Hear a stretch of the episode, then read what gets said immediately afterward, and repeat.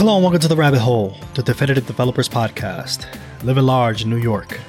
I'm your host, Michael Nunez, and today we're talking about working with GitHub Actions. I just came from a client recently and had the opportunity to work with GitHub Actions, and I wanted to do a recording just to get something out of my brain and into some medium and going to choose uh, the podcast to do it. So if you're an expert on GitHub Actions, please reach out to me at Radio Free Rabbit or Google Mike on Twitter. And I would love to be able to chat some more about, you know, some of the infrastructure stuff that could be done on GitHub Actions. As you know, I'm software developer, software engineer, but got the opportunity to do some, you know, infra related stuff. Nothing too intense but I will say that it was a lot of fun.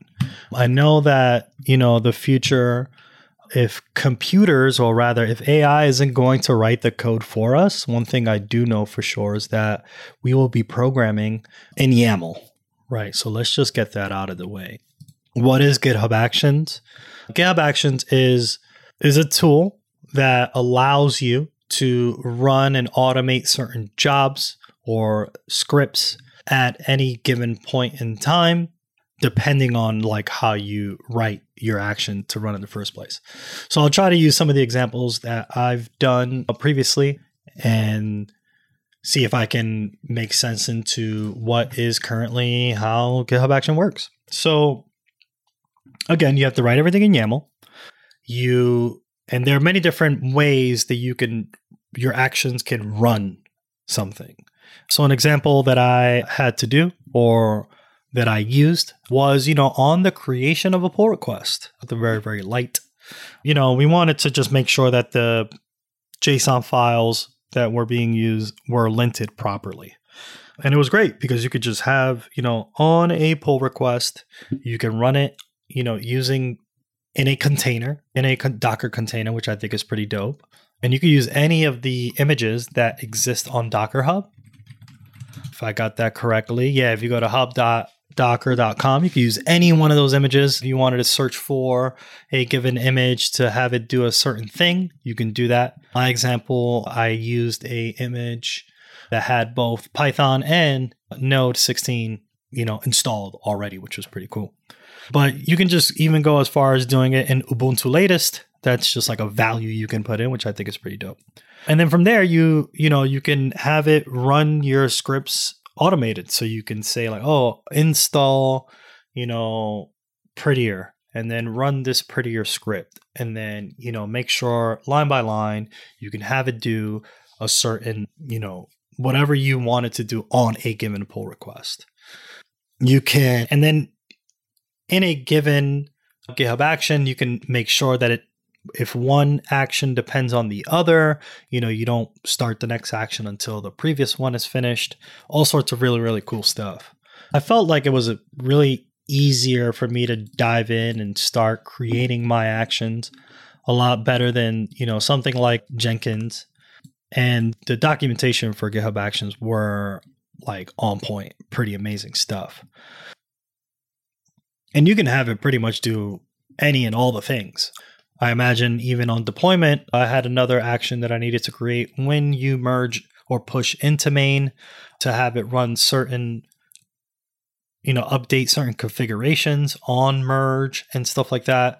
Your GitHub action has the ability to, you know, go ahead and do that. So, you know, you can run your script, you can have your image install, you know, the AWS CLI to then run any AWS CLI command that will allow you to, you know, upload a file or, you know, pull files down if you needed to, anything of that nature. But the fact that you can just spin this up was pretty nifty. The only issue that I ran into with GitHub Actions right now was, you know, how do I test and how do I actually see if my actions were doing the right thing? And what I had to do was essentially create a pull request and then make my actions based on the update of a pull request or creation of a pull request. And I found that like I triggered way too many events at the same time over and over and over again, which was pretty annoying at one point because then I had like a hundred failed builds because I was just, you know, making a change, pushing up, that kind of thing. So testing was a little bit weird for me. I've seen people who use push as an action, you know, that you would then run your scripts on. I feel like that's a bit too extreme. That's why I kept it at pull request because you know you can just test it on that very same pull request to ensure that things are working just fine. I imagine that there is a easier way to do that, and but I didn't find a way to get started. Uh, but there is a if you want to, you know, just play around, I think you can just start using GitHub Actions. It's really, really quick with a, you know a very very simple PR that you could do, or on push if you really wanted to test it. All you really have to do is in your GitHub repository, create a folder. I mean, yeah, in your project, you create a folder called where it's dot GitHub slash workflows. And then any YAML file that you create in there will be a job that will run. And then you can, you know, there are all sorts of different, again, different actions and events that you can have your GitHub action run on. And if you really wanted to test, you could just go straight up on a push. So if you push up, it'll run this thing, run your action. And definitely Google, if you Google GitHub Actions Quick Start, that'll give you like a five minute like tutorial on how to have your GitHub Actions do things. But you know, it really looked like the the sky was the limit here, and all the many different things that you can use and create. Lastly, I know that they have like a not like an app store, but there's like a GitHub Actions marketplace where you can, you know, depending on the thing that you want to run, there might have been someone who already created something of that nature. So you don't have to rewrite it. You can just import that given GitHub action and then run it with whenever you want that to run, depending on the event. And makes life a little easier and you don't have to rewrite any code if it already exists out there. I'm going to be looking into, you know, converting all my infrastructure automated tools to start using GitHub Actions. So hopefully I can come back with an update on on GitHub Actions and how it worked out for me. But if you have any experience with GitHub Actions, I'd love to be able to sync up with you and and talk more about it because I felt like it was really easy to get on on board and do but i know that there is a world that i do not see in how you know github actions will change everyone's life for the better.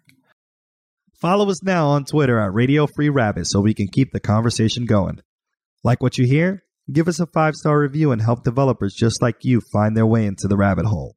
And never miss an episode. Subscribe now however you listen to your favorite podcast on behalf of our producer extraordinaire, William Jeffries, and my amazing co host, Dave Anderson, and me, your host, Michael Nunez, thanks for listening to The Rabbit Hole.